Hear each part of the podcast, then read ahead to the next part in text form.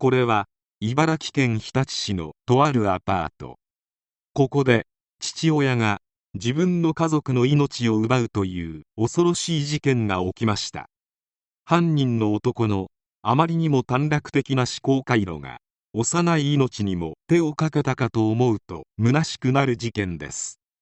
それではどうぞ。2017年10月6日未明茨城県日立市で痛ましい事件が起きた。小松博文当時33歳が自宅アパートで就寝中だった。妻 A さん当時33歳と子供5人の命を奪った上部屋にガソリンをまいて火をつけた。小松博文はこの犯行後すぐ午前5時に茨城県警日立署に出頭し家族の命を奪い自宅に火をつけたと自首。同日午前9時過ぎに緊急逮捕されている。事件発生当初小松博文は幼い頃に両親と死に別れ20歳まで施設で育ち兄弟などの家族とは疎遠で天涯孤独であったという噂が流れていた。しかし2018年に雑誌「身長452018年4月号」に掲載された小松博文の手記はその噂とは全く違う内容であった。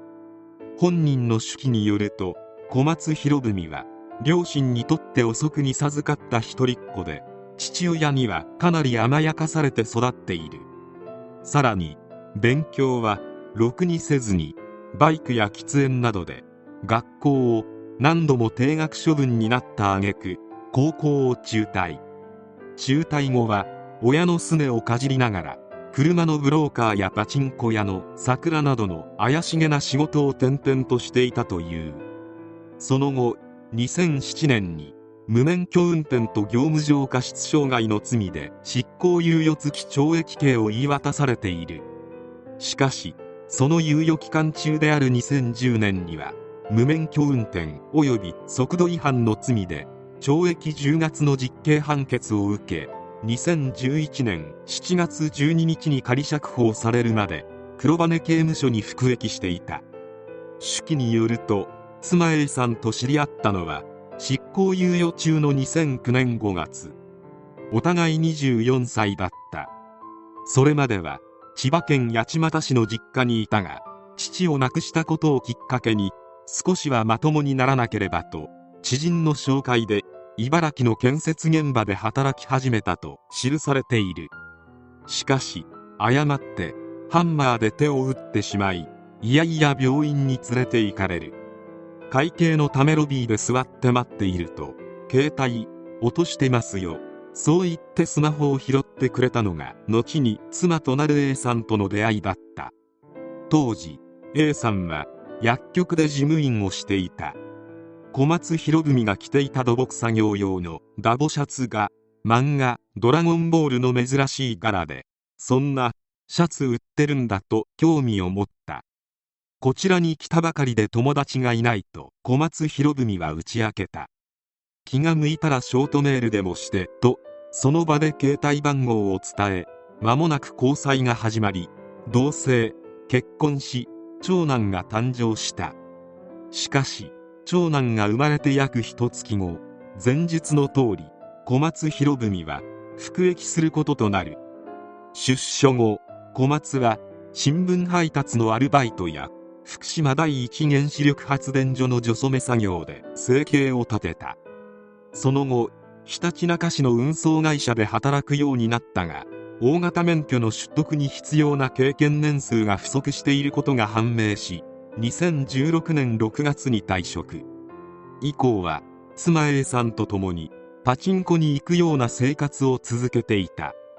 その後妻 A さんはスナックでアルバイトをするようになったがやがて帰りが遅くなり小松は同年9月30日にスナックの客との浮気を知ったという。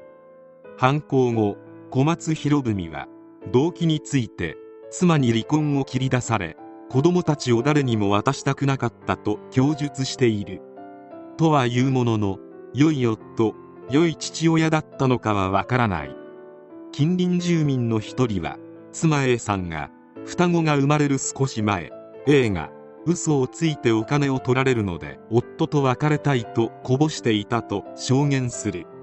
しかし別の近隣住民や職場の同僚からは小松博文は子煩悩な父親と言われる。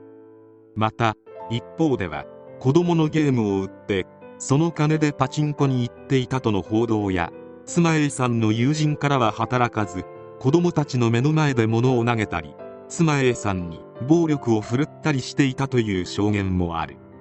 後の後半で検察官は小松は事件前 A から離婚話を切り出され自分が A の命を奪ってしまっては子供たちは犯罪者の父親を持つことになりかわいそうと考えはしたものの A を他の男に取られるくらいならと再考し犯行に及んだ。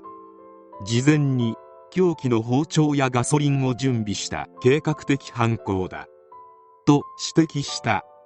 なお小松博文は事件の約3ヶ月前から日立市の自動車修理店で働いており勤務態度は真面目だったが事件直前の9月下旬妻が入院するためしばらく会社を休むとのメモを残しそれ以降は出社していなかった。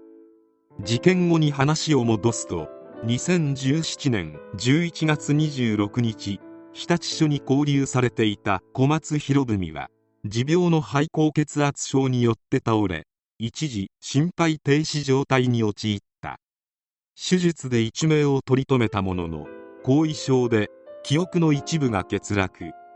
医師は心因性ではなく物理的な原因によるものとして回復は難しいと話した。このため弁護人は小松には訴訟能力がないとして控訴棄却を求めたが水戸地裁は今後被告人の記憶が回復する見込みはないと認定した一方小松は訴訟行為を理解しており訴訟能力を有している。弁護人などの援助によって訴訟を進行することは可能と判断し弁護人の訴えを退けた。そして2021年6月30日に水戸地裁で裁判長は休憩通り小松博文に死刑を言い渡している。手記で裁判で争う気持ちはありませんと書いた小松博文。しかしこの死刑判決を不服として同年7月1日付で東京高裁へ控訴している。小松は自称だが記憶をなくし病にもかかっている。このまま極刑判決が覆らずとも執行されるまでに自然に亡くなる可能性が高い。もはや小松にできるのは執行を遅らせることだけなのだ。親になるというのはとても大きい責任を負うことでありその覚悟がなければ子供を作る資格はない。何より誰より子供がかわいそうである。